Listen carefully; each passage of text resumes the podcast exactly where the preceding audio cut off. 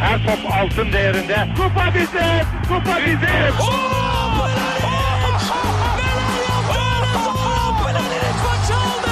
Dengeli de attı. İsabeti de buldu. Maçta Fontaine. Zora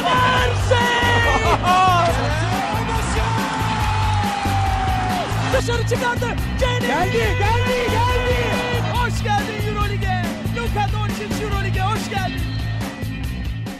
9. bölümüne hoş geldiniz. Bugün mikrofonun bu ucunda ben varım. Tancan Fümen. Diğer ucunda da sadece Ali Aktin var.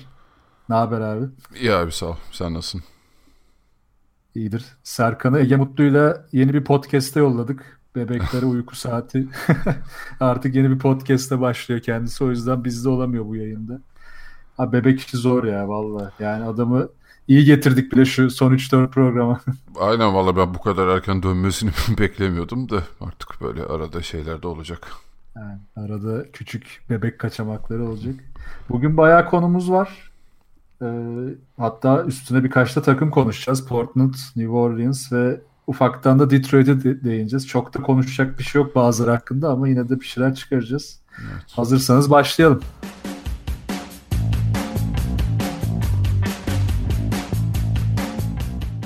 TVBU'dan içinde basketbol aşkı olan dinleyicilerimize süper bir teklifimiz var. Google Play ya da App Store üzerinden TVBU Go uygulamasını indirip istediğiniz yerde basketbol Süper Ligi maçlarını anında izleyin.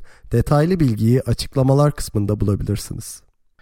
İlk konumuz aslında biraz geç kaldık konuşmaya ama yine de konuşmak istedik. Philadelphia Clippers maçında çıkan kavgalar ama esasında Simmons'la Embiid arasında yaşanan ufak tatsızlığın bir derinliği var mı yok mu aslında bu konuyu bir tartışalım istedim yine de. Ee, pozisyonu hatırlatırsam o maçta zaten e, Clippers'lılar biraz tetiklediler Philadelphia'ları biraz keskin bir maç oldu tartışmalı kavgalı ama esas Simmons'la Embiid'in rebound mücadelesinde e, Embiid'in net bir küfürünü duyduk. E, bir kesim ya çok önemli bir şey değil dese de geçmişini biraz bildiğimiz için ki dedikodular o yöndeydi. Yani Simmons'la Embiid'in çok anlaşamadığı, aralarının çok iyi olmadığı hep konuşuluyordu. Bu maç sanki onun biraz dışa vurumu oldu abi. Ne diyorsun bu konuda?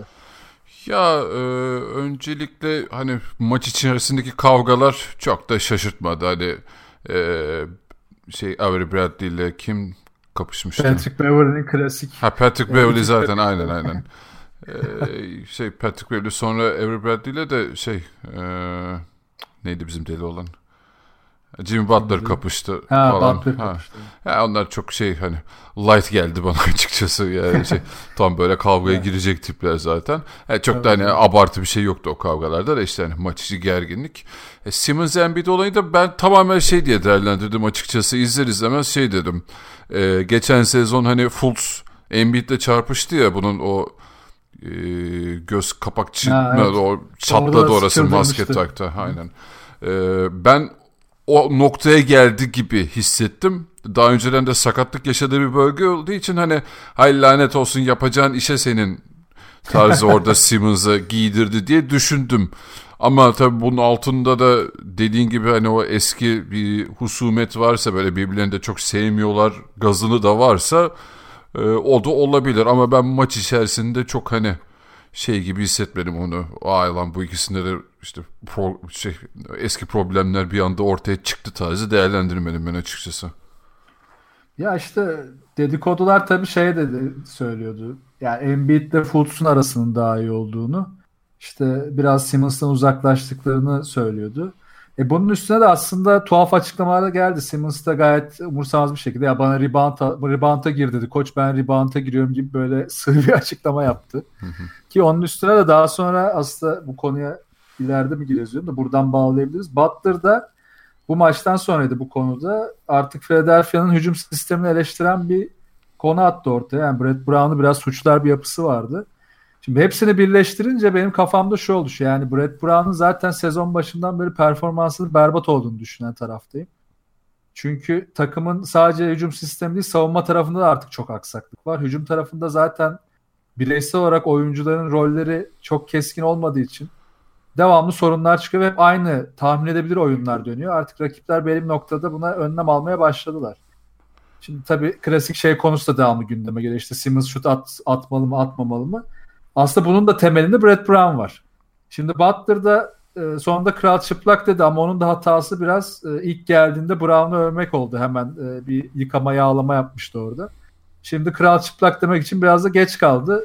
Yani Philadelphia böyle gereksiz bir şekilde kendi ayağını sıkıyor gibi bunun temel nedeninin pek koça bağlı olmadığını düşündüklerini sanıyorum. Bu beni biraz endişelendirmeye başladı açıkçası.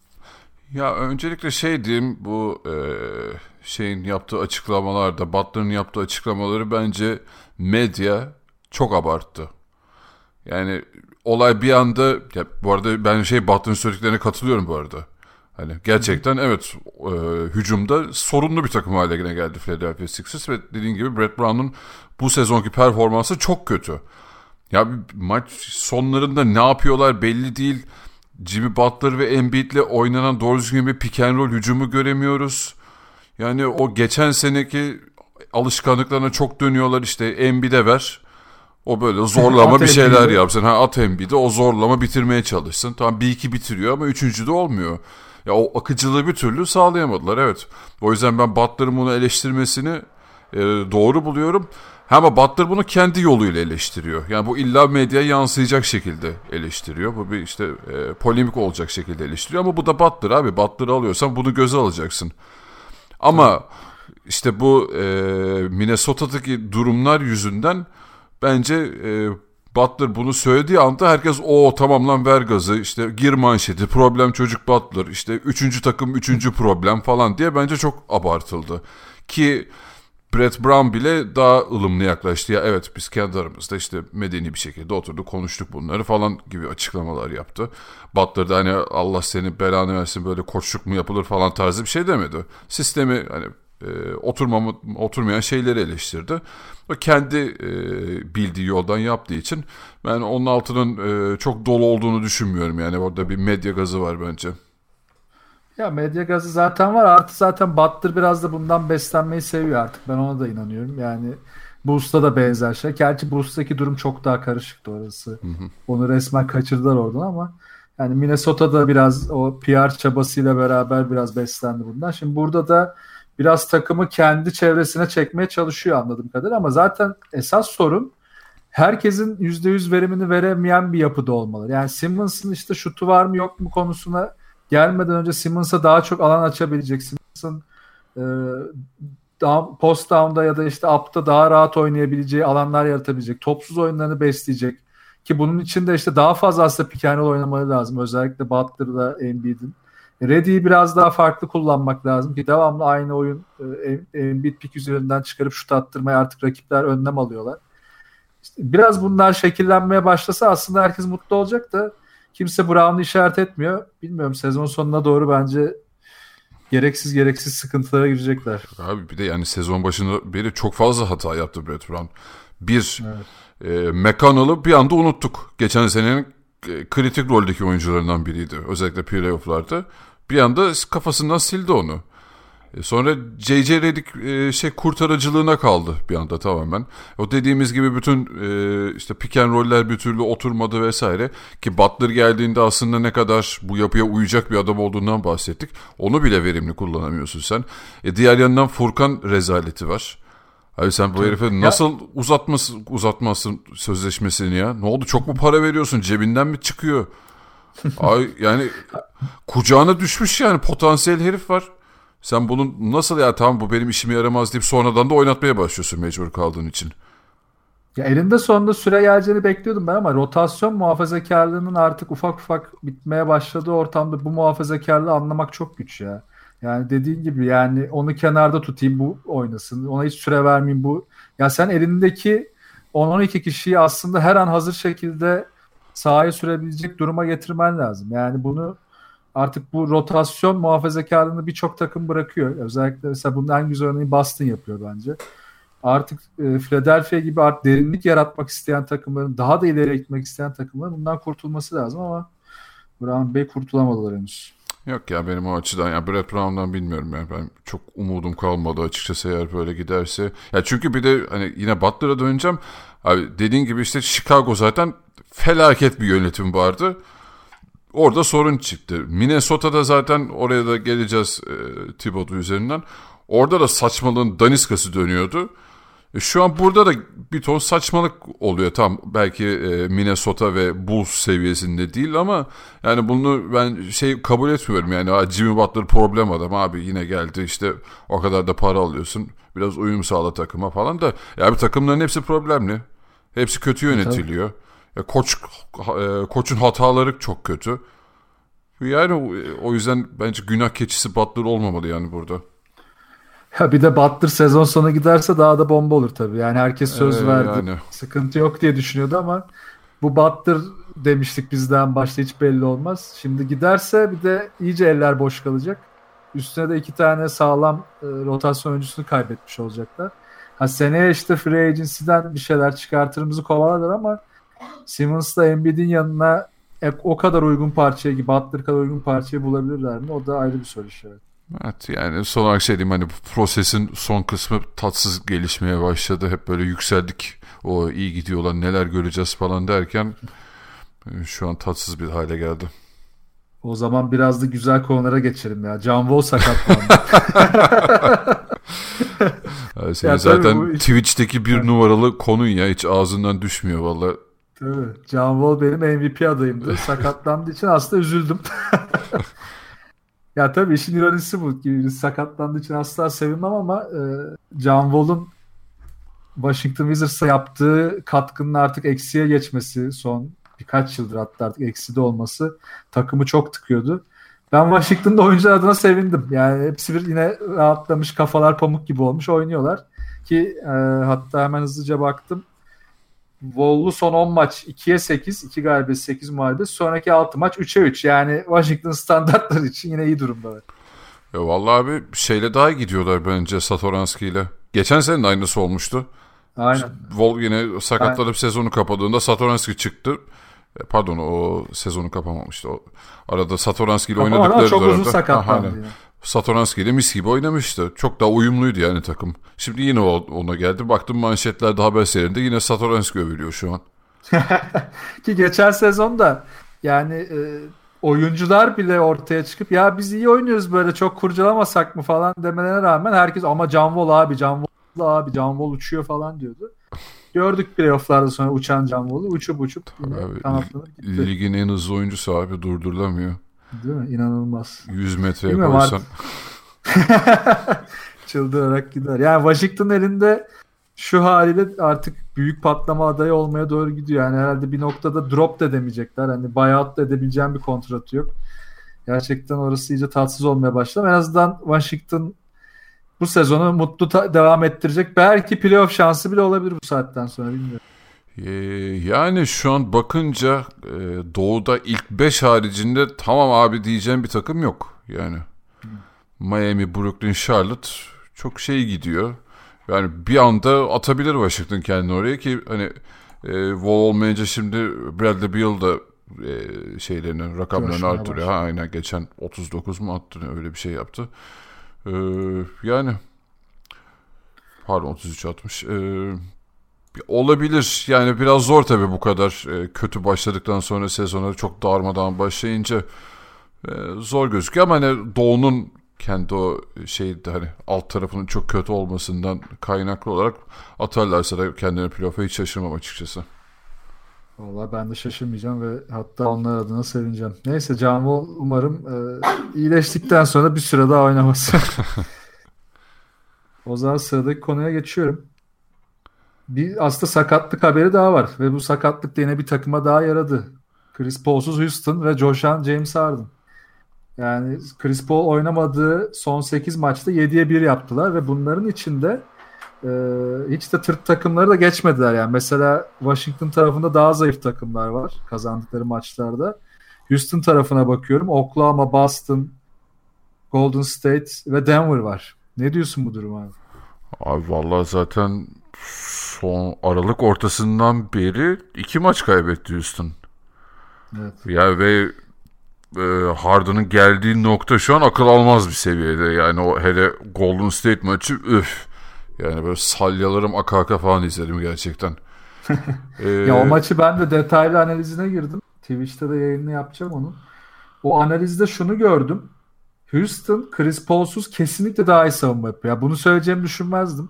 Çünkü Chris Paul İyi savunmacı değil Ar- mi? Yani çok iyi savunma. ya arka alanda aslında çok baskılı, istediğinde iyi bir savunmacı. Yani tamam Hı hı. şey ama bu sezonki performansında o kadar silikti ki sahada savunma tarafında. Hani oyunu rölantiye alacağı dönemlerle kasması gereken dönemler hiç ayıramadığı gibi sezon içinde de ayıramadı. Artı o gittikten sonra işte e, Hazum ilk beşe gelmesi, bench'ten gelen savunma katkısı, hücumların daha hareketli olması. Bak mesela bu çok ciddi atlanan bir konu bence. Ne kadar çok isolation oynarlar sonrasında Golden State maçını e, umarım herkes izlemiştir takipçilerimiz arasında. En azından çoğunluk izlesin. Çok güzel maçtı. Bu maçın özelinde o kadar hareketli hücumları var ki. Özellikle Harden'ın geçişlerde pas tercihleri muazzam. Geçişlerden sonra oynadığı pick sonra Kapere inanılmaz besliyor. Köşeleri inanılmaz buluyor. Ve o maçta neredeyse hiç flop yapmadı. Ya hiçbir şeyde zorlanmadı. O da beni şaşırttı. Hard- Harden'ın bir yenilenme yaşamış gibi böyle Chris Paul'dan sonra. Geçen sezonun farkı birbirlerini tamamlıyorlardı. Yani ikisi aslında birbirinin yerine geçiyordu. Bu sene Chris Paul kendi kafasına göre oynuyordu. Onlar varken bu geçiş hücumları olmuyordu. İşte ne bileyim pick and roll'lerden sonra devamı kendi orta mesafe atmaya çalışıyordu. Ve şu da çok açık ki Golden State yenerken daha fazla top kaybı yaptırdıkları ve daha çok üçlük denedikleri için yendiler. Aynen. Ama beni endişelendiren şu abi. Bu bence böyle gidemez. Çünkü Ha- Harden gerçekten çok insanüstü oynuyor şu an ve çok uzun dakikalarda oynuyor. Ya ben sezonun geri kalanını böyle oynayabileceğini düşünmüyorum Harden'ın. Ya Burada işte- bile playoff sorunu olacak.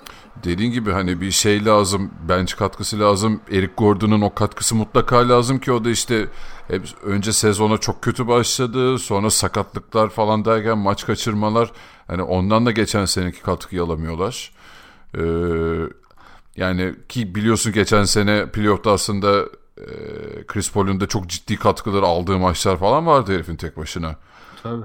İşte o formunu bekliyoruz ama ulaşamadık İşte kendisine. genel olarak Houston Rockets'ın o geçen seneki savunma performansına dönmesi, hücumda da işte o Chris Paul Harden uyumunu yakalayacak şekilde süreleri daha paylaş gerçi beraber oynuyorlar ama e, işte playoff'a yaklaştıkça o sürelerin de biraz azalması gerekiyor yoksa biter yani Harden playoff'a. Aslında fena bir noktaya değinmedim. Belki de D'Antoni'nin Chris Paul döndükten sonra biraz daha oynadıkları ortak dakikaları azaltması faydalı olabilir. Yani Chris Paul'un ve hatta Chris Paul oyundayken iyice takımı e, bench oyuncularına döndürüp en azından Chris Paul'un tek başına üretmek istiyorsa abi al sen bu 5'te üret diyebileceği bir yapıya sürse ve Harden en azından bu süreleri daha dinlenerek geçirse faydalı olabilir. Eğer Chris Paul şunu düşünüyorsak ya ben iyice yatayım da playoff'ta vites alırız işte bu kadar batı ciddiyken de bunun olmayacağını artık anlaması lazım. Çünkü savunma ciddi fark etmiş ya. Yani Golden State'i geçiş hücumlarını inanılmaz durdurmuşlar. İlk paslarına baskılar artmış. Çembere yaklaştırmıyorlar falan. Çok iyi iş çıkarmışlar. En azından savunmada bir katkı verse yine döndüğünde hücum bir şekilde çözülür ama savunma konusu ciddi sorun. Ya işte Houston şu dönemi yani Harden'ın insanüstü oyunu ve takım olarak çok yüksek eforlu geçirdiler. Ee, dediğim gibi hani NBA gibi tempoda yani bütün sezonu böyle geçirmek imkansız. O yüzden orada bir dengeyi mutlaka yakalamaları gerekecek. İşte Chris Paul'un da dönünce dediğimiz gibi o belki süreleri ayrıştırma, e, belki hani biraz daha fazla bench katkısı, daha iyi savunma, takım savunması bir şekilde onu dengelemeleri lazım. Ama e, hani bu sene artık neredeyse şey konuşmaz hale gelmiştik. İşte bir buçuk ay önce Houston Rockets'ı yani savunma zaten yerlerde ulan p- playoff yapacaklarmış böyle ligin en diplerinde takılıyorlardı. Şimdi bir anda hem Harden kendini MVP yarışında çok ciddi bir aday olarak soktu. Hem takım olarak işte batıdaki o çekişme içerisinde bir anda beşinciliğe fırladılar falan. Çok heyecanlı bir hale getirdi tabii orayı. Ya işte bekliyorduk çıkışlarını ama bu şekilde olması bir açıdan da iyi oldu. Herkesin artık eksileri yamaması gereken yerler ortaya çıkıyor. Zaten e, şu All Star arasına doğru bir şey yayını yaparız. E, All Star'dan sonra kimler yükselecek, kimler düşecek Aynen evet. muhabbetine gireriz. O zaman geçiyorum sonraki konuya. Tamam. All Star'ın ilk sonuçları geldi. Baktın mı? Baktım abi evet. Çok saçma Ne şeyler diyorsun? var ya. Mesela kim? Vallahi abi e, Mesela Rose Dwayne Wade ikinci şu an. Doğuda Dwayne- guardlar Evet, o da- arasında. ne bileyim hani şu an bakıyorum John Wall falan oradan bir kapı yapıyor. Jeremy Lin'in bayağı bir oyu var. Ee, Evet işte Jeremy'nin çok ilginç ya orada sürpriz. Derek Rose. Ya bu tamamen millet hani sevdiği adamlara, bağlı olduğu kişilere falan oy verdiği için bunun çok bir ya tabii ki de bir gösterge. Ama hani günün sonunda bu sadece e, belli bir kısmı olduğu için bir gösterge değil. Şu an bence en ilginç e, çekici nokta şuraya gidiyor. bu ilk sonuçlardan sonra abi millet Kyrie'ye bayağı abandı. Ve duyduğuma Evet. göre Antetokounmpo ile arasını bayağı kapatmışlar. E, Oo. oylarda, Google oylarında en Kaptan azından. yapacağız. Abi yani şeye hiçbir şey demiyorum. Antetokounmpo gerçekten e, hani oyun performansı olarak belki şu an doğuda bir numara olması gerekiyor. Ama şimdi e, dürüst olalım. E, LeBron James'e karşı Antetokounmpo'yu mu kaptan istersin, Irving'i mi istersin? Ya tabii geçmişe bakınca kesinlikle Irving isterim. ya. O tatlı tatlı kapışmalarını ki bu sene canlı izleyeceğiz Ha. galiba. Ha aynen abi zaten Hoş olay orada. yani. İşte yani keşke şey olsaydı Curry ve e, LeBron'u izleyebilseydik iki kaptan olarak o muhabbete tanıklık edebilseydik işte geçen sene yayınlamadılar kaçırdık onu. E, bu sene yayınlayacaklar. O yüzden yani Antetokounmpo'nun işte Yunan olması falan oradaki e, belki kendi aralarındaki geyiği bence bir tık azaltacak. O yüzden bence Kyrie yani onların da tabii aralarında geçmiş olduğu için Kyrie ve LeBron kaptan olursa e, yani en azından o oyuncu seçim kısmı o enstateler falan çok daha tatlı olacak gibi hissediyorum ben. Bence de ya o canlı yayın bayağı hatta bize de bayağı ekmek çıkar oradan. aynen aynen. ya ta- tabii romantik no- oylar çok oluyor en başta. İşte Dwayne Wade örneği, işte Derrick Rose örneği. Başka ki Doncic'i ben aslında Doncic'i inanılmaz sevmeme ve nasıl birinci seçilmediğine hala inanmama rağmen bu kadar oy almasını ben yine de beklemiyordum. Yani LeBron James'in arkasında şu anda front court'ta Batı'da. Aynen ben de çok şaşırdım ona. Yani bir e, listede ilk gelen listelerde adının olmasını bekliyordum da Durant'ın üzerinde olmasını beklemiyordum. Şimdi o kadar da değil. Evet o biraz biraz coşkun bir oy patlaması olmuş orada. Ama Doncic de iyi bir hava yakaladı abi ya Amerika'da. Hani Evet. ilk başlarda kimse kim lan böyle çocuk derken her hafta her hafta haberler haberler. E, abi Doncic de çok gerçekten konuşturacak şeyler hareketler yapıyor her hafta. Bayağı bir etkisi olmuş demek ki. Tabii şimdi takımlar da neyse ya kafalarını vuracaklar işte onu çok söyledik. Bir daha girmeyeceğim o konuya.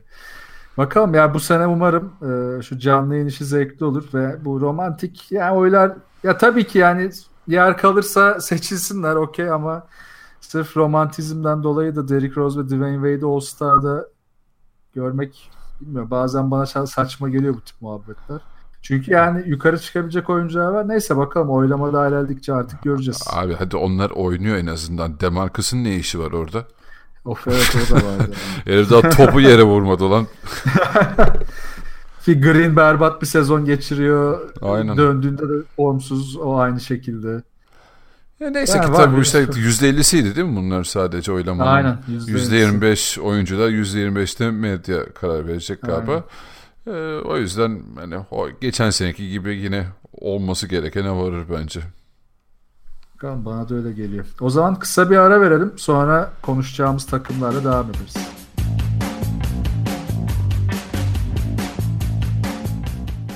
O zaman bu senenin ve gelecek yılların şu anki bakış açımda ne uzayan ne de kısalan ne uzayacak ne kısalacak takımlarından Portland'ı bir konuşalım. Bu sezon herhalde hiç konuşmadık Portland'ı. Zaten konuşmadığımız bu arada işte birkaç takım kalmıştı. Bir Washington zaten onu hiç konuşmayı düşünmüyorduk ki bugün biraz değindik bence yeterli. Onun dışında Portland, işte New Orleans ve Detroit kalmıştı. Bugün de onlara böyle bir kısa kısa değinelim istedim. Portland'da başlayalım. Ne diyorsun abi Portland için bu sezonu ve gelecek sezonları ne olacak bu kafayla? Bu senenin ben yine geçen seneden e, hiçbir farkı olacağını düşünmüyorum. Çünkü ne oyun olarak e, ne sıralama olarak ne heyecan olarak işte tam yani başta açılışta dediğin hani ne uzayan ne kısalan takım Portland. Yani bunun üzerine gerçekten söyleyecek çok fazla bir şey kalmıyor Portland için. E, hani bir iyi bir kötü bir türlü işte ritim tutturamıyorlar. Böyle tam tutturdu mesela işte şeyden sonra özellikle bu sene Toronto'yu yendiklerinden sonra o alan falan hani Toronto'yu yendik falan bir heyecan olmuştu. Ama o da çok yalan bir galibiyetti bence. Yani Toronto'nun o günkü e, ya şey... şanslı günlerindeyseler ekstra şeyler oluyor. işte... Ama tabii sorun şu aslında. Bence onlar da hala oyunlarını nasıl tanımlayacaklarını çözememişler. Bu oyuncular üzerinde çok oluyor ama takım özelinde olunca ki Philadelphia'da bence bunun iyi bir örneği ki demin konuştuk. Yani geçen sene ilk baktığım şey şu olmuştu. Hani gerçi Portland'ı yoğun bir şekilde iki hafta önce izledik ama ki son hani istatistiğine tekrar bir baktım. Genel anlamda işte defensive rating'de geçen sene 6. bitirmişken bu sene artık sonlara düşmüşlerdi.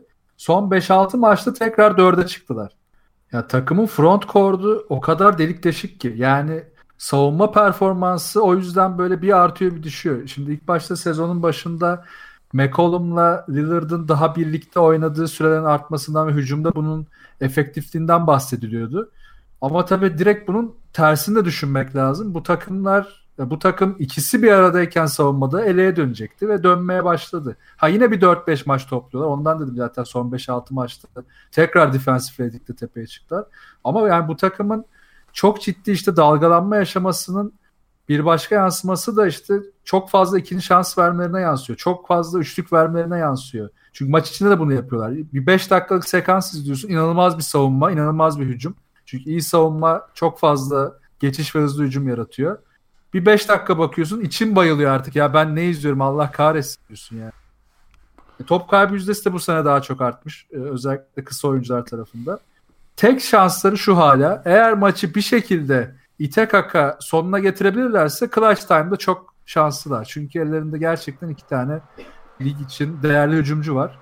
Onun dışında yani Portland'ı izleyip zevk almak herhalde bu sezonda olmayacak bir şey. Ben çok sıkılıyorum. Bilmiyorum sen ne diyorsun? Yok abi ben de hiç zevk almıyorum gerçekten Portland'ı izlerken. Bu arada sen hani klaça kalırsan maçı alıyorlar dedin. Orada da farklı bir istatistik buldum ben. Portland 3. çeyrek sonunda gerideyse abi maçı çeviremiyormuş hiçbir zaman. Bu sezon... İtek sonuna getirmek zorundalar. Üçüncü çeyreğe geride geride 13 maçı da kaybetmiş bu sene. 13 maç kaybetmişler daha doğrusu böyle. Bak mesela bu bence ciddi bir motivasyon sorununu işaret ediyor. Yani takım gerideyse demek ki kendi de ne yapabileceğine de kazanabileceğine inanmıyor. Böyle bu da çok ciddi bir sorun. Yani de bu koç özelinde de olabilir takımın ona inancı ya da onun motivasyon şekli de ama yani genelde zaten oyunu gördüğünde takımın çok ciddi düştüğünü görüyorsun ki ikinci şans sayısını çok fazla veren takımlarda bu çok hissediliyor. Şimdi Portland'ın bir diğer sorunu da bench. O bench katkısına Doğru.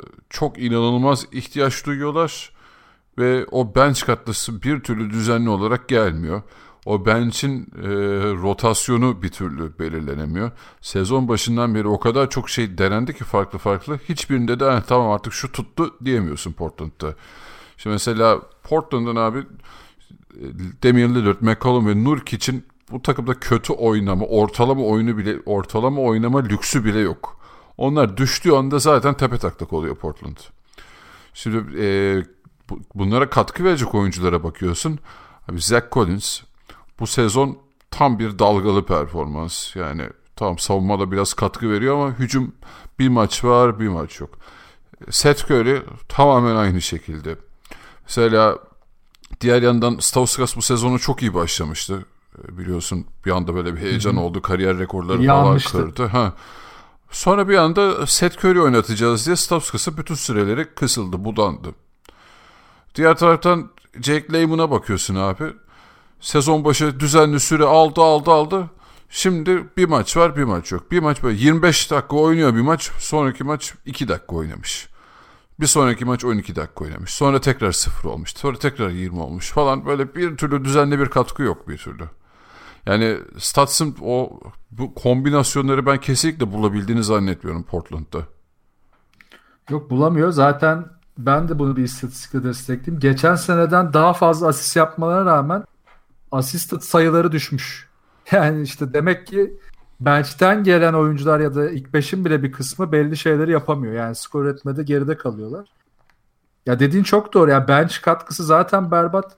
Yani Evan Turner dahil tam bir yan parçaları bir tek Aminu sayabiliriz. Yani Aminu gerçekten çok all bir katkı veriyor takım ama onun da istikrarsız maçı çok.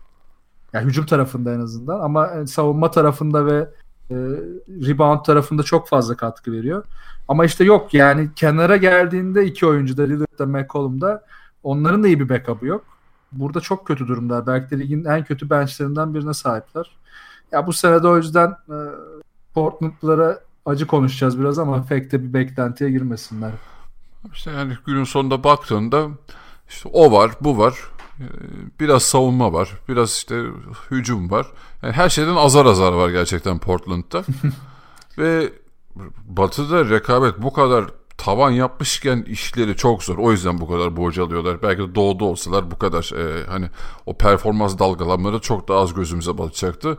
Ama Batı'da bunu yaptığında şu an özellikle bu sezon şak diye düştüğün için e, yani işte bu eksikleri belki olandan daha fazla gözümüze batıyor.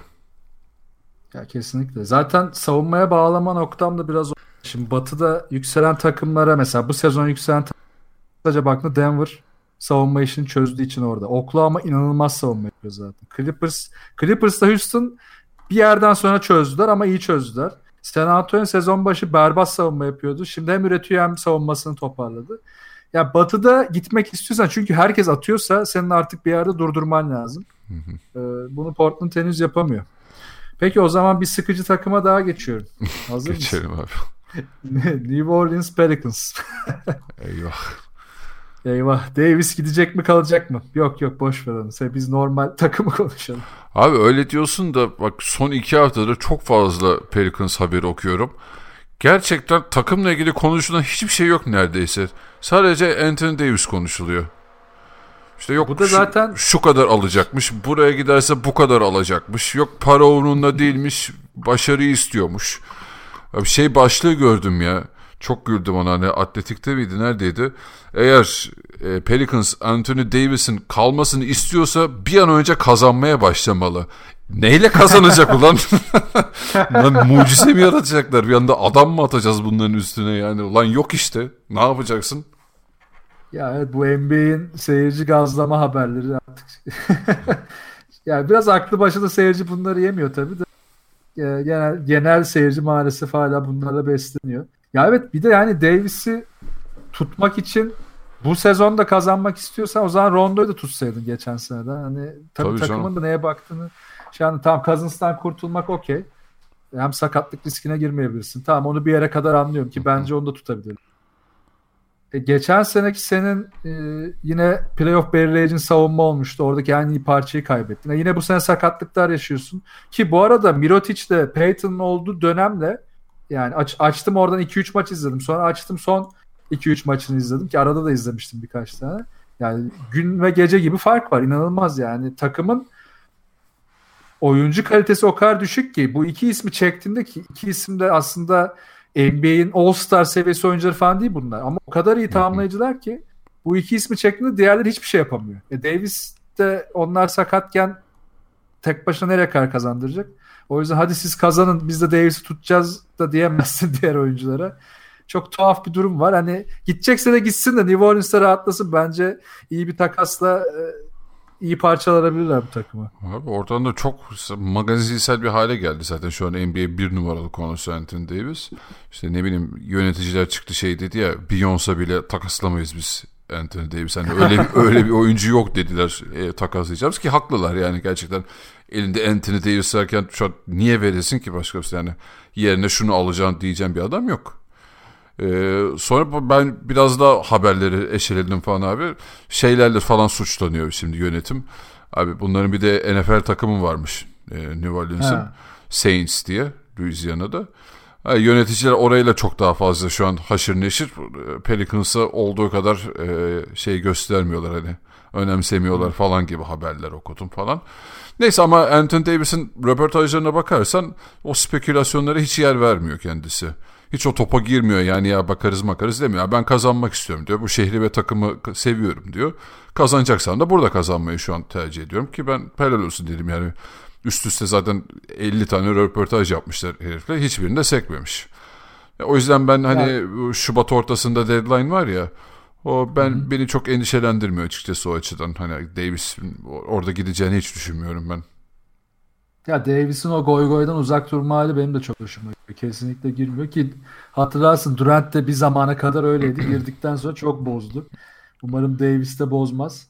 Ama evet takımın e, biraz da Milotic döndükten sonraki yakın yani yakında dönecekti. Hatta birkaç maça bile dönebilir. Son baktığımda dön, dönmek üzere falan yazıyordu.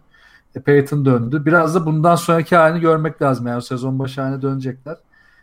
Yani en azından Davis'i tutma hamlesi gibi değil de tabii bu dedikodanın işte takımın da biraz morali yerine gelmek ki bu oyunculardan sonra biraz da önlerine bakabilsinler. Ki çok ciddi teknik sorunları da yok aslında ya bu iki oyuncu döndükten sonra. Abi zaten o dönme dedin şimdi şey konuşmak istiyorum Alfred Payton'ı. Ee, bu kariyerinin başından itibaren hiçbir yerde tutunamadı Alfred Payton biliyoruz. Evet. Yani oyunundan çok saç modeliyle falan hep gündeme geliyordu zaten. Doğa göremiyor rahatladı. falan. Yani döndü. Vay anasını dedim ya. Ulan sanki kurtarıcı gelmiş gibi falan konuşmaya başladı herkes. Gerçekten hani bu arada şey oldu kurtarıcı oldu Pelicans'a herkes bir nefes aldı. O kadar muhtaçlar yani o kısaya. Yani şey Julius Randle'ın bir maç sonu röportajını okudum.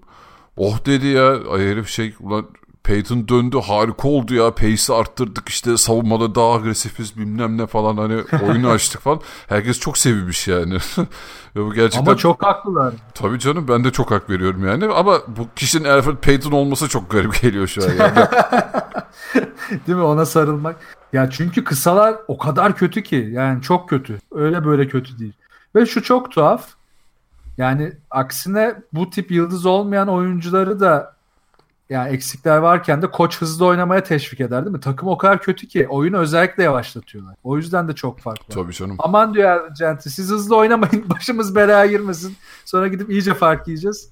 Aman diyor yani. Hani çünkü gerçekten uzun kısa dengesi özellikle Mirotic varken işte mesela rakip takımlar şunu çok net çözmüş. Davis'i biraz uzaklaştırdıkları zaman çemberden orası iyice hallaç pamuğuna dönüyor. En azından çünkü Randall'da hiç, hiç savunma yok. Bu arada tabii Randall'ın e, sayısı olarak çok ciddi bir performansı var bu sezon ama yine maçı izleyince görüyorsunuz ki savunmada tamamen bir Leyla. Yani hiç umurunda değil hala. O yüzden yani Peyton'la Mirotic'in dönüşü özellikle ilk aşamada Peyton dönüşü onları bayağı bir rahatlattı. Ve bence en rahatlayacak adamlardan biri de Drew Holiday olacak bu dönüşle beraber. Bu arada onun da e, şöyle bir sözü var. Abi ben toplu olmak istemiyorum diyor. Şu an biliyorsun tabii e, Peyton'ın da yokluğunda bütün kısa rollerini her şey Drew Holiday üzerinde yüklenmiş durumdaydı. Hem savunmada hem hücumda al sen yarat sen dağıt sen skor bul falan yani gerçekten acıların çocuğuna dönmüştü Holiday. Şimdi e, ben onun röportajını okumuştum. Orada da şey diyor abi yani takımda bir birebir çevirmiyorum şu an hani e, özetini söylüyorum. Hani Rondo gibi böyle topu dağıtıcı bir kısa olsa ben topsuz oyun oynamak istiyorum diyor. Orada çok daha verimli olabileceğim diyor. Şu an ben en iyi formunda olduğumu düşünmüyorum bu rolde diyor. Ve bunu diyebilecek cesaretli bir kısaya sahipsin yani New Orleans duy Aynen. bunu yani. bunu herkes diyemez. Çünkü mesela bunu Lonzo Ball ve Simmons için de çok konuştuk. Topsuz oyunu oynayabilseler daha da acayip şeyler olacak diye. Ki çok haklı Cirol'de. Geçen sezonu düşünüyorum. Özellikle playoff'a yakın dönem ve playoff döneminde Rondo sahadayken özellikle savunma tarafına daha ciddi odaklanabiliyordu. Çünkü hücumda topsuz oynadıkça ya da işte belli anlarda e, şeye sorumluluğu alınca savunmaya daha konsantre oluyordu. Bu sezona bakıyorsun savunma konsantrasyonu çok düşmüş geçen sene göre. Ki belli ki bu onu buna atmış. O hücum e, yoğunluğu onu buna atmış. Abi adam 36,5 dakika oynuyor maç başına. Evet. Yani Çünkü o, o yoğunlukta bir de gidip savunma yapamam artık moduna gitmiş. yani tabii bu 36,5 oynuyor. Anthony Davis 37 oynuyor. Evet işte daha da fena. Ki bir de sakatlık olma onlar da sakatlanınca fena. Yani sanırsın ki takımın başında Thibodeau var. Evet ya o da bir tuhaf. Ya özellikle de yani şeyi nasıl ayarlayamıyor koçlar ben anlamıyorum. Yani Golden State bunun en ciddi örneğini yaşadı yani 73-9 sezonunda e, ne kadar playofflarda zorlandıklarını gördük. O sezonun en büyük göstergesi artık sezon içinde en azından dengeli bir kasmayı sağlamak, dengeli bir hücum savunma dengesi oluşturmak. Dinleneceksen dinleneceğin dönemleri iyi seçmenin ne kadar önemli olduğunu anladık ama yani tepedeki takımlar bunu daha iyi yapmaya başlarken aşağıdakiler daha çok çırpınıyor. Bu da beni şaşırtıyor. Onların daha ciddiye alması lazım bu denge konusunu aslında. Vallahi ya da o yüzden mi yukarıdalar o takımlar? E, değil mi? O da başka bir taraf. yani çünkü ya ne Toronto'ya bakıyorsun şu an bir numara. E, bence en iyi takım. Evet. İşte bench iyi olduğu için de daha daha fazla dinlenme alanı yaratabiliyor. Evet. Ve yani işte Kavai olmadığında elleri ayakları birbirine dolamıyor. Yani çıkıp öyle de kazanıyorlar. O zaman bench'iyle de ilk beşiyle de hiçbir halt olamayan bir takıma geçelim. Detroit Pistons. İnanılmaz takım. Ya bak demin dedim ya Portland'ı izlerken çok sıkılıyorum. Detroit'i izlerken en çok Detroit'te sıkılıyorum çünkü salon da berbat. Yani bu kadar kötü bir atmosfer olabilir mi ya İçim sıkılıyor artık. Böyle huzur evine gelmiş gibi izliyorum maçı. Sunucular bile mutsuz. Herkes mutsuz Detroit maçlarında. Evet abi tam böyle şey üçüncü şehri başında tribünler boş olur. Her kimse ortalıkta olmaz ya. Detroit'te maç bütün maçlar öyle geçiyormuş gibi sanki yani böyle heyecansız evet, şey. Evet. Sanki ceza almışlar da seyirci cezaları varmış gibi. Yani herkes kimse takılmıyor maçlara. Ve Detroit hakkında bence sayısı olarak söylenebilecek hiçbir şey yok. Yani çünkü maçları izleyince şunu görüyorsun. Bu oyuncuların umurunda değil ki bu takım ben neyi umursayayım. Yani mesela bunu en çok geçen seneki Efes'te hissediyordum. Sayısı olarak hiçbir şeye bakasım gelmiyordu. Bu sene de bu Detroit'te çok hissettim. Yani o kadar mutsuz, o kadar plansız, o kadar dağınık. İşte Reggie Jackson bir maç çıkıyor 15'te bir üçlük atıyor. Ondan sonra hadi diyor biraz daha atayım diyor. Bir dört tane atıyor. O da Griffin bir şeyler yapıyor. Bir dışarıda başlıyor. 5 dakika oyun kuruyor. Aa diyorsun inanılmaz lan. Griffin böyle oynasa ne güzel diyorsun. 3 dakika sonra 10 saniyelik post-up'lar oynamaya başlıyor. Drummond zaten hayra alamet. Tamam hani fantaziler için bir numaralı oyuncu double double canavarı. Çok iyi o açıdan ama maç içinde izlediğinde savunması bir var bir yok. Griffin'in oyunları bir var bir yok. Zaten kısalarla forvetler arasında yani uzun bile demiyorum. Kısalar ve forvetler arasında hiçbir bağ yoktu. Herkes kafasına göre takılıyor. Ve gerçekten böyle bir oyunu izlemek 2018 yılında bana çok sıkıcı geliyor artık. Abi zaten şu an takım tamamen Black Griffin topunu oynuyor.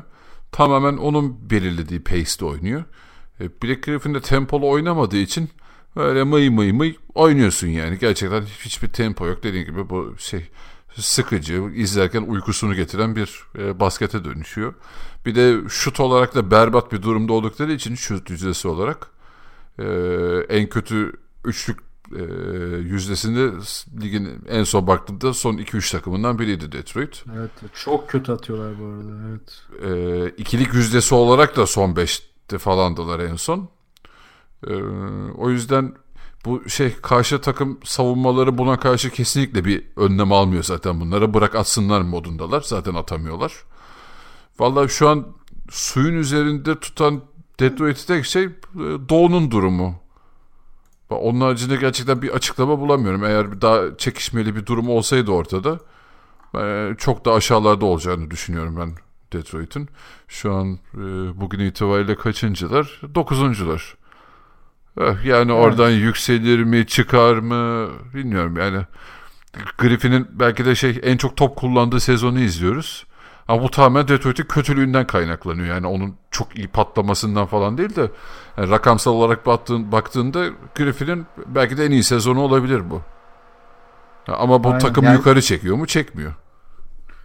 Yok kesinlikle. Çünkü bunu Westbrook'ta da yaşadık zaten yıllarca. Sayısal olarak bu kadar göz boyayan bir oyuncu daha yok bence. Yani Griffin özellikle de iyi iyi gözüktüğü maçlarda bile çok zarar veriyor takım. Yani bir boyalı alanda savunması var.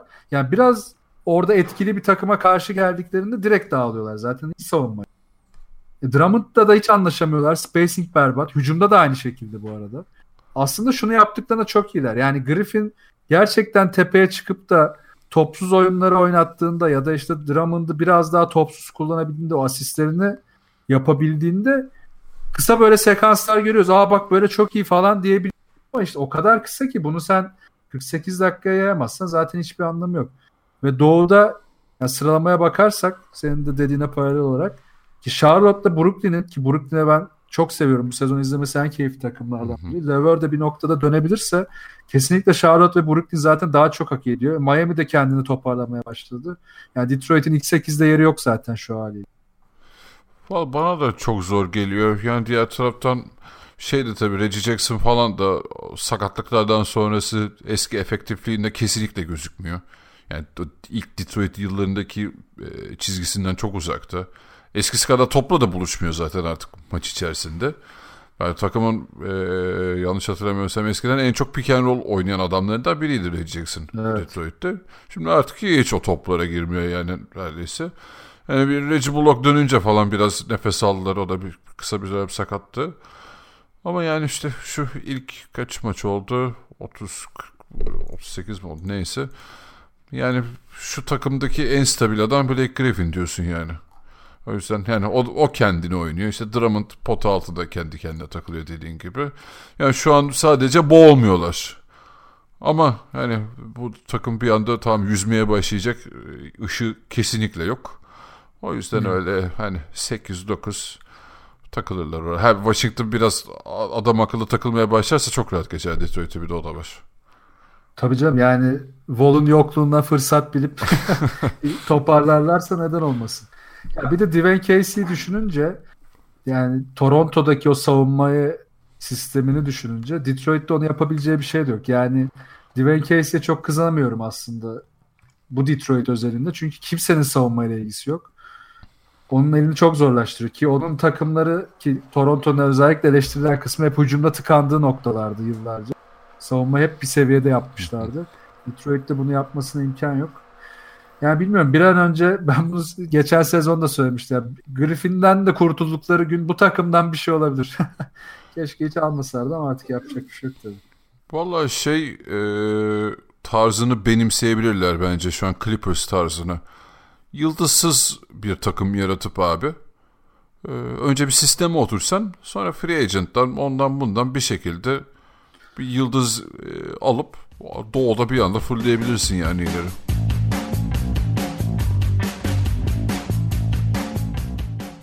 Ve tabii ki bu haftanın en güzel sıcak gündemi Thibodeau'nun kovulması. Oh be. Ne diyorsun abi konuya? oh be. Ya oh be ama ben mesela şeye biraz şaşırdım. Yani ki ben umarım başka takımlarda bu aynı aptallığa düşmez. Yani sezon ortasında ve hani Minnesota gibi iddialı olabilecek bir takımın sezon başında Thibodeau'yu kovmaması ve ortasında bir anda anlamsız bir yerde kovması ki bence de oh be bu arada. Bence net kovulmalıydı şu ana kadar. Yani neyin kafasını yaşadılar ben anlayamadım. Yani sezon başında kovmak varken neyi beklediniz bu ana kadar? Ben kesinlikle çözemiyorum. Ha o açıdan bakarsak zaten evet. Yani bir de kazandık maçtan sonra. Hemen bir saat sonra kovdular. Hani Tabii, şey olsa anlayacağım. Allah kahretsin ulan bu maçı da mı alamadınız diye kovsalar ha okey diyecektim de gidip 20 sayı farklı falan kazandığı maçın ardından kovması daha da bir saçma oldu da. ee, yani evet ne zamanlaması zamanlama ne yani ne sezon içerisindeki şey bu, bu noktaya geldikten sonra kovmaları da saçma. Bundan önce kovmamaları daha da saçma. Yani e, Thibodeau zaten bugüne kadar e, kovulması gereken en az 5 farklı olay yaşadık. Ee... Tabii canım. Ya bence şu oldu biraz orada. Şimdi yönetim de biraz egolu gözüktü ya Minnesota'da bu Butler olayında. Hatta e, takım sahibi takaslara kadar karıştı vesaire oldu. Ulan şimdi biz Bat kovacaktık Thibodeau'yu ama Butler olayı patladı. Şimdi Butler yüzünden Thibodeau'yu da kovuyor gibi gözüküp iyice ezilmeyelim. Hadi Butler gitti biraz bekleriz kovarız deyip o arada unutmuşlar. Ama biz Thibodeau'yu kovmayı unuttuk ya dur dur kov kov hemen falan diye böyle. Bir anda kovmalarına döndü konu.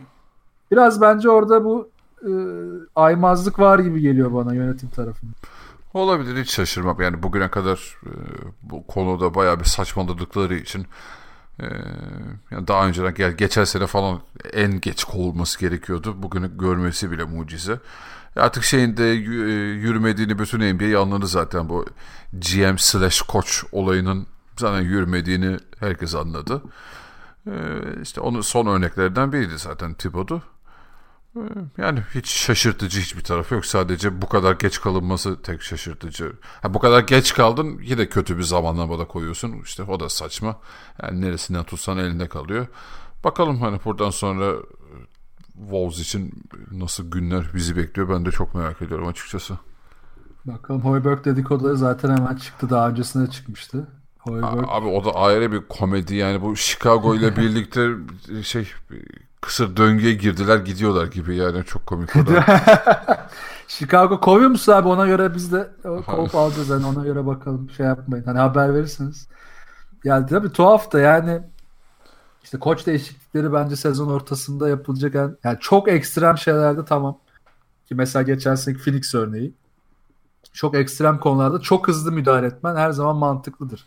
Ama Minnesota tarafında bunu yapman işte mesela hemen şey dedikoduları çıktı işte Derrick Rose acaba süre alabilecek mi artık? Hmm. İşte ne bileyim e, Anthony Towns ne yapacak? İşte Wiggins yükselişe geçecek mi? Herkesin tabii bunları bekliyordu. Olabilir. Hepsi olabilir bu arada. Yani ben açıkçası e, Derrick Rose'un bu kadar uzun sürelerle oynayıp genç yani Minnesota gibi genç bir takımı hala taşıyan oyuncu olmasını çok mantıklı bulmuyorum. Yani Derrick Rose'un performansını tabii ki takdir ediyorum. Ama Derrick Rose'un bu performansın daha tamamlayıcı, daha takımı o özellikle bench'ten gelip belli noktalarda sürükleyici. Belki clutch'ta bile kullanabileceğin kadar sürükleyici bir alanda kullanma çok doğru. Ama genç oyuncuların bu kadar elindeyken, Wiggins'e bu kadar kontrat vermişken, Towns'a bu kadar güveniyorken e, çok iyi iki tane takaslı oyuncu getirdin Covington ve Şaric. Hadi Şaric bu sene formsuz ama Covington sana ciddi katkı veriyor. E, bu oyuncuları daha verimli kullanabileceğim bir sisteme geçmeyi de reddetti bence Thibodeau zaten. O da ayrı bir konu da. Şimdi yeni gelecek koç da bunları yapabilecek mi? Yani orada oyuncular arasında da biraz e, dengesizlik var. Hani Wiggins'ta Townsend fena değil ama Butler döneminde birkaç şey çatlak ortaya çıkmıştı. Bilmiyorum Derrick Rose'un onlarla arası nasıl vesaire bu da önemli bir konu. Eğer Derrick Rose işte Thibodeau'dan sonra zıbıtır mı o da ayrı bir konu. Süren düştü falan diye söylenmeye başlar mı? Bunların hepsi de tabii yeni koçun başına dert olacak. Yani evet o, bakalım kimi getirecekler gerçekten ben de merak ediyorum. Derrick Rose da şey demiş zaten hemen ya vah be beni en iyi anlayan koç gitti falan. E herhalde lan sana kim kredi verir bu kadar NBA'de başka yani. E, Tabii canım. Yani şu yani halini bile... bir de yani kaç tane şansı teptikten sonra yine bu şansı buldu bir de. Tabii canım yani hiç beklemiyordum yani bu kadarını. Neyse o da iyi kullandı yani ona bir şey demiyorum da bakalım abi ya Minnesota'yı konuşmak yani biraz içimi bayıyor benim bir yandan. Çünkü çok beklentim vardı yıllarca. Bir türlü olmadı olmadı. Yani işte, işte Boston'da Philadelphia geldi geçti bile yani bunları çoktan Aynen. Ya bakalım işte en azından artık Minnesota izlemek için elimizde bir neden olabilir. Yani diğer takımlarda pek yok ama daha az önce konuştuğumuz takımlarda. Ya çünkü elinde yetenekli bir takım var yani. Çok şey vaat eden bir takım vardı. Yani o yıllarca o şeyi hiç karşılayamadılar o heyecanı. Böyle yükseliyor falan derken öyle lay lay lom takıldılar. Yani şeydi falan hiç inandırıcı bulmuyorum. Wiggins son maçta 40 attı falan da hiç kanmam kanmıyorum abi. Onları geçtik yani biz bu, bu, bu filmi daha önce gördük. bu yollardan mesela. geçtik. ya Wiggins'i o sezonda 3-4 kere yapıyordu zaten. Önemli Aynen. olan istikrarlı olması. İşte- O zaman son konumuza geçeyim mi? Var mı ekleyeceğim? Yok şey? yok abi geçin. Son konumuz biraz tuhaf. E, mantığını çoğu kimsenin anlayamadığı ve Golden State'in itiraz edip NBA tarafından da bir soruşturma sürecinin başlatıldığı bir konu. McCoy olayı. Hikaye şöyle. Golden State e, sınırlı free agent olan McCoy'a 6 milyon öneriyor. Sonra Cleveland geliyor. Tamam ben bunu diyor şey yapıyorum. Karşılıyorum. Tamam diyor ben al, ben almayacağım diyor Golden State siz alın. Okey diyor. Gidiyor McCoy. Sonra 3 maç oynatıyorlar. Hop serbest bırakıyorlar McCoy'u. Golden State'de duruyor ki yani tamam biz lüks vergisinden kaçacağız falan bunları hesapladık da e ben oyuncu o zaman çünkü şöyle düşün takas edebilirdi yani elinde tutsa belki de takasta kullanıp Tabii. cap boşaltabileceği bir alana geçebilirdi. İtiraz ediyor. NBA'de soruşturma başlatmış bununla ilgili. Biraz tuhaf bir olay. Valla onu ben de hiç anlamadım. Yani bu tabii şeye yarıyor bir yandan Mekova. Şimdi gidip herhangi bir sınırlama olmadan başka bir takımla imzalayabiliyormuş. Serbest Evet, hül- için. hülle yolu oldu sanki biraz o. Şimdi gidip daha azına şeyde Warriors'da imzalasa ne gülerim falan yani. Ee, Değil mi? O da saçma. Yani sadece 3 maçta bırakılacak bir oyuncu değil bu. Çünkü zaten de şeyde bırakıyorlar tam. Onu da ekleyeyim. Hani garanti süresine girmeden bırakıyorlar. Kontratı garanti önce bırak. Ha yani sanki başka bir şey hesaplanmış da o yüzden böyle bir hamle yapmışlar gibi ama o ne olabilir onu tam anlamadım ben. Altından Ya, ne çıkacak merak ediyorum. Kendim düşünüyorum. yani abuk subuk ergence bir tavır yoksa ilk aklıma gelen hiçbir şey yok. Çok saçma çünkü yani mantıklı hiçbir şey yok. Ama işin dedikodu tarafına bakarsak Golden State'e zarar vermek istedi diyen bir tayfa var. Gol şey işte e, daha ucuza tekrar kontrat imzalayacak diyenler var. E işte McCall'la anlaştılar. O da e, sınırsız serbest oyuncu olmak istiyordu. Ona yardımcı oldular. Zaten Golden State'de sevmiyorlardı. İşte buna el attılar gibi. Böyle bir sürü teori var. Yani bunlar aslında işin dedikodu tarafı ama mantıklı tarafında hiçbir şey yok. Yani hiçbir, şey, hiçbir şey mantıklı gelmiyor bu konuda. Ya haber okurken ben de o detayları okudum. Hani bunun altında şu şu, şu sebepler olabilir yazmışlar ama ha lan bak bu akla yatıyor diyeceksin bir şey yok gerçekten. O yüzden yani 3 maç oynattığım bir herifi böyle şak diye serbest bırakmanın hiç mantığı yok. Yani şey olsa anlarım. Ne bileyim e, kalabalık bir takımım vardır. Süre veremedin falan. Hatta takımda bir bok yok ki lan. Şu an NBA'in açık ara en kötü takımısın yani. Evet ya. o da ayrı bir konu. Yani ya o yüzden hiçbir mantıklı bir tarafı yok yani. Benim bu konuda artık tek merakım şu NBA böyle bir soruşturma nasıl tamamlayacak ve ne ceza verecek? Çok merak ediyorum. Artık o sonuçta gelince tekrar bu konuyu konuşuruz. Yani o ceza vermesi için tabii burada bir o niyetin önce anlaşılması lazım. Bunlar gerçekten Aynen, hani bir şey planladığı için mi böyle bir e, kurnazlığa baş... O da saçma abi yani herkesin göz önünde böyle göstere göstere şey, e, üç kağıt peşinde koşacak kadar aptal değillerdir herhalde diye düşünüyorum.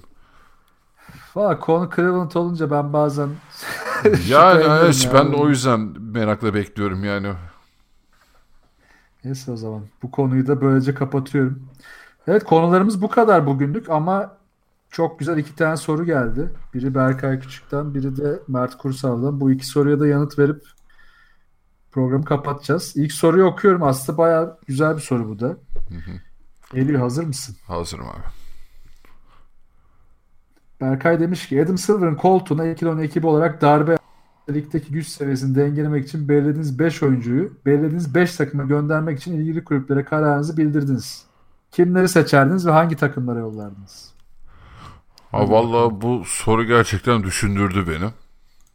Yani öncelikle Peki sen takas mı yaptın direkt bir takıma mı yolladın önce? Ben mesela direkt bir takıma yolladım takas evet, Abi o takası falan düşünürsek yani bunun üzerine gerçekten kağıt kalem alıp çalışmak gerekiyor yani o zor. Ben sadece gibi olur abi. şeyi esas aldım şu an e, hani ligin dengesini nasıl e, şey yaparsınız demiş ya. Aha. Ne demiş? Eee Ligin güç seviyesini, seviyesini dengelemek. Ha, şu an hani e, güç seviyesi batıya kaydığı için ben hani genel olarak e, onu biraz göz önüne aldım. Hani doğuda baya şey eksildi ya adam Aha. son şeylerden sonra bir onu düşündüm. Abi şöyle bir e, şey yaptım. Hani çok da fazla e, detaylı hani bu adamlar beraber nasıl oynar şeyine girmeden e, şimdi bir numara olarak Durant'ı aldım Golden State'ten. New York Knicks'e verdim. Oo, direkt hemen New York'u New York'u besledin yani. Aynen. E, çünkü zaten yani en çok adam Golden State'te birikmiş durumda böyle yıldız anlamında. O yüzden e, denge açısından hem doğuya da bir yıldız gitsin diye onu yaptım. İkinci olarak e, Chris Paul'u alıp Cleveland'a verdim. Vay güzel. Sürünsün orada. e, Paul George'u alıp Chicago Bulls'a verdim. Hmm, bak bu güzel ha. Hem savunmayı derinleştirir hem hücumda çok daha hareketli hale getirebilir Aynen. onları. Ee, hem de o alanda ciddi sorunları var aslında. Var güzel bu güzelmiş. E, Chris Paul de hani Sexton'a falan biraz mentorluk yapar, ro- rolü alır diye düşündüm. E, Demarcus Cousins sağlıklı Demarcus da böyle sakatlığını göz ardı ediyorum. Demarcus'u Atlanta Hawks'a verdim. Ha, o da güzel. 5 numara oynayabilirler John Collins'le. Aynen. Tatlı olabilir. Onların da bence o konuda biraz problemli bir takım. John Wall'u da alıp Sans'a verdim abi. Şu an Sans'lılar sana küfür ediyor. Kulağın çınlayacak birazdan. ya dört tane yıldız yolladım doğuya yani. Şey batıya bakınca şu an sürünen tek takım Sans. Ne bileyim ya başka yollayacak da bir adam bulamadım. Hani Washington Walls'uz daha iyi olacağı için alıp onu da Phoenix Suns'a verdim. Var güzel tercihler. Paul George'u özellikle beğendim. Ben de yani Doğu Batı diye çok kafa yormadım aslında. Diğer olarak takımların eksikliklerine göre baktım. Özellikle New Orleans Pelicans'a Clay'i yollamak çok mantıklı gözüktü bana. Hem e, şutör olarak hem topsuz oyun olarak hem de e, takımın üzerinde o yığılan yükü almak olarak çok faydalı olabilir New Orleans'a. Evet mantıklı. Sansa, Sansa kısa olarak Geri Harris'i yolladım. Yani Denver'da zaten Cemal Murray ile Geri Harris bir arada hala çok iyi olamıyorlar. E, orada bir kısa fazlalığı var gibi. Neden Sansa gitmesin diye düşündüm. Mantıklı evet bunu da beğendim. Ee, Jalen Brown'u Dallas'a yolladım. yani zaten Dallas'a. Boston'ın rotasyonunda e, istikrar yakalaması zor olacak gibi duruyor bu sezon ve Dallas gibi e, yeni yapılanmayla Doncic'te yükselen belki seneye iyi bir free agent çekecek bir takıma Jalen Brown gibi bir hem asker hem de e, yeri geldiğinde hücumda ciddi katkı verebilecek bir oyuncu çok faydalı olabilir. Bu arada Jalen Brown benim de aklıma gelmişti. Şimdi Boston'da çok fazla şey yetenek olduğu için bir onu da düşündüm ben ama şu anda çok... Kıyamadın değil mi Boston'da? Yok yok ondan değil abi. Çok da hani iyi durumda olmadıkları için şu an öyle hani dengeleri değiştir diyeceğim bir bir şey yap hamle yapamadım orada. Son, son değil pardon. Bir Sabonis'i aldım. New York'a koydum. Yani oradaki Mitchell Robinson pişene kadar ki Mitchell Robinson pişse bile Sabonis'i 4'te de kullanabilirsin. 4-5'te beraber de kullanabilirsin. Artı uzun konusunda zaten çok sıkıntılılar. Yıllarda çok sıkıntılar. Sabonis çok uzun yıllar hem de oyuna da yön verebilecek bir uzun olarak kullanabilirler. Hatta Porzingis'le beraber 4-5 uyumları da çok iyi olabilir diye düşündüm ama Olabilir. Evet. Bu daha ilginçmiş. sonuncusu en güzeli ama bak hazır mısın? Hazır. Griffin ve Wall'u alıyorum. Emekli ediyorum abi. Herkes. Bak mis gibi. Bunlar hiçbir yere yollamıyorum. Diyorum ki takımlarına emekli ediyorsun Griffin ve Wall'u. Parası neyse ben veriyorum. NBA yönetim olarak. Siz de rahat ediyorsunuz. Lig de rahat ediyor. Deyip 5. slotuma da iki oyuncuyu koydum. Evet yani Wall'dan kurtarıyoruz her şey her türlü Washington'ı. Biliyorum Griffin'siz daha iyi mi oynar diyorsun Detroit şu an. Valla iki sene oynamasa bile üçüncü sene oynar. Hem de kepi boşaltırlar. E, o tabii canım. O, bayağı bir boşluk yaratır orada. Güzel bir yıldız alınır oraya. O zaman ikinci soruya geçiyorum. Mert. Kurçağ'dan gelen. Bu soru da güzel. Ki hatta keşke Serkan da olsaydı. Bu konuda bayağı ben tartışacağımızı düşünüyordum. Neyse bu soru olmazsa bir daha bir sorarız. Sezon sonuna Olur. doğru hatta bir daha bile konuşuruz. 2017 draftını tekrar yapıyoruz. İlk 5 seçiminiz kim olurdu? Ya bunu düşünürken şeyde çok zorlandım açıkçası. Hani bir numara şunu seçerim demekte biraz zorlandım ben. E, çünkü hani performanslar da sezon içerisinde hani kimisi peak yapıyor sonra biraz düşebiliyor. Onun da katkısı var. Ben 5 kişiyi çıkardım. Onda çok netim. Ama sadece sıralamasında biraz zorlanıyorum. Neyse önce 5'imi Peki takıma söyleyeyim. ben. göre mi baktın yoksa genel oyuncuya göre mi baktın? Oyuncuya göre baktım ben. Tamamen hani performansına göre şu ana kadar gördüğümüz performansa göre eee, ben ben seçecek olsaydım hepsini şu şu hani şu adamları alırdım ilk beşten diye. Abi Tatum, Darren Fox, Donovan Mitchell, Jared Allen, Kyle Kuzma. Benim beşim böyle olurdu. Oo. Güzel. Bir daha söyle. Tatum, Fox. Tatum, Fox, Donovan Mitchell, Jared Allen, Kyle Kuzma. Vay güzel aslında takım olarak bakınca da fena değil. Ki Boston'da iki tane baskın kısa olacaktı falan. Güzel olabilirmiş. Ki Donovan Mitchell'ı ben de bir düşündüm Boston'a. Ama dedim oraya daha iyi bir isim Ha, koyabiliriz. bu arada şey yapmadım ben hani Donovan Mitchell'ı 3. sıradan Boston alır diye düşünmedim ben. Sadece şey olarak düşündüm ben. Ee, Performans olarak. tamamen oyuncu performansı olarak şu ana kadar gördüğümüz e, bu adamlar mesela hani Lonzo Ball, Markel Fultz, işte Josh Jackson bilmem ne e, onlar çok da aşağılara düşerdi. Bu adamlar ilk 5'e çıkardı seçim olarak takım seçimlerinde. Çoğu patladı zaten de. Bu arada ilk ikimiz aynı. Ben de Tatum, Philadelphia ve Fox Lakers dedim. Ki ikisinin de ben biraz takım uyumuna da baktım bu arada. Hani biraz da uyumlu olsun diye düşündüm. Üçüncü sırada Donovan Mitchell'a gidip geldim. Ama top baskın bir Kyrie Irving varken dedim belki orada daha geleceğe dönük uzun bir oyuncuya gidebilirler deyip Mark Cannon'ı seçtim üçüncü sırada. Ki Mark Cannon Boston gibi bir yapıda bence inanılmaz bir seviyeye gelebilirdi. Gelebilir tabi hala da e, işte Bulls'ta bu biraz merak uyandırıyor. Dördüncü sıraya John Collins'i koydum. Phoenix tercihi.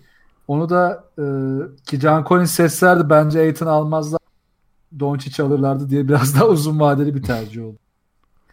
Beşe de Donovan Mitchell'ı koydum Sacramento'ya. Ki yani kısa almaya yönelecekleri bir draft olduğu için de Donovan Mitchell de onları asla üzmeyecek bir oyuncu olurdu bu yapı içerisinde. Ve dayanamadım. Jared Allen'ı da 6'ya yazıp Orlando'ya yazdım. yani bu sene için onlara çok, çok daha ciddi bir katkı verebilirdi. Son iki, yani iki sezon içerisinde. Ya çok beğeniyorum abi Jared Allen'ı ya. Aynen ya. Ve yani... çok böyle underrated gözükerek oynuyor ya çok tatlı. Tabii tabii. Yani şu listeyi yaparken zaten şey olarak düşündüm yani ilk beşi yaparken şu an oyuna direkt olarak etki yapıp oyunu kaderini değiştirebilecek adamlar olarak yazdım ben bunları. Jared Allen'ı da kesinlikle o kefeye koyuyorum ben. Ki daha şu an ikinci yükselişe gidecek bakalım çok merak Aynen.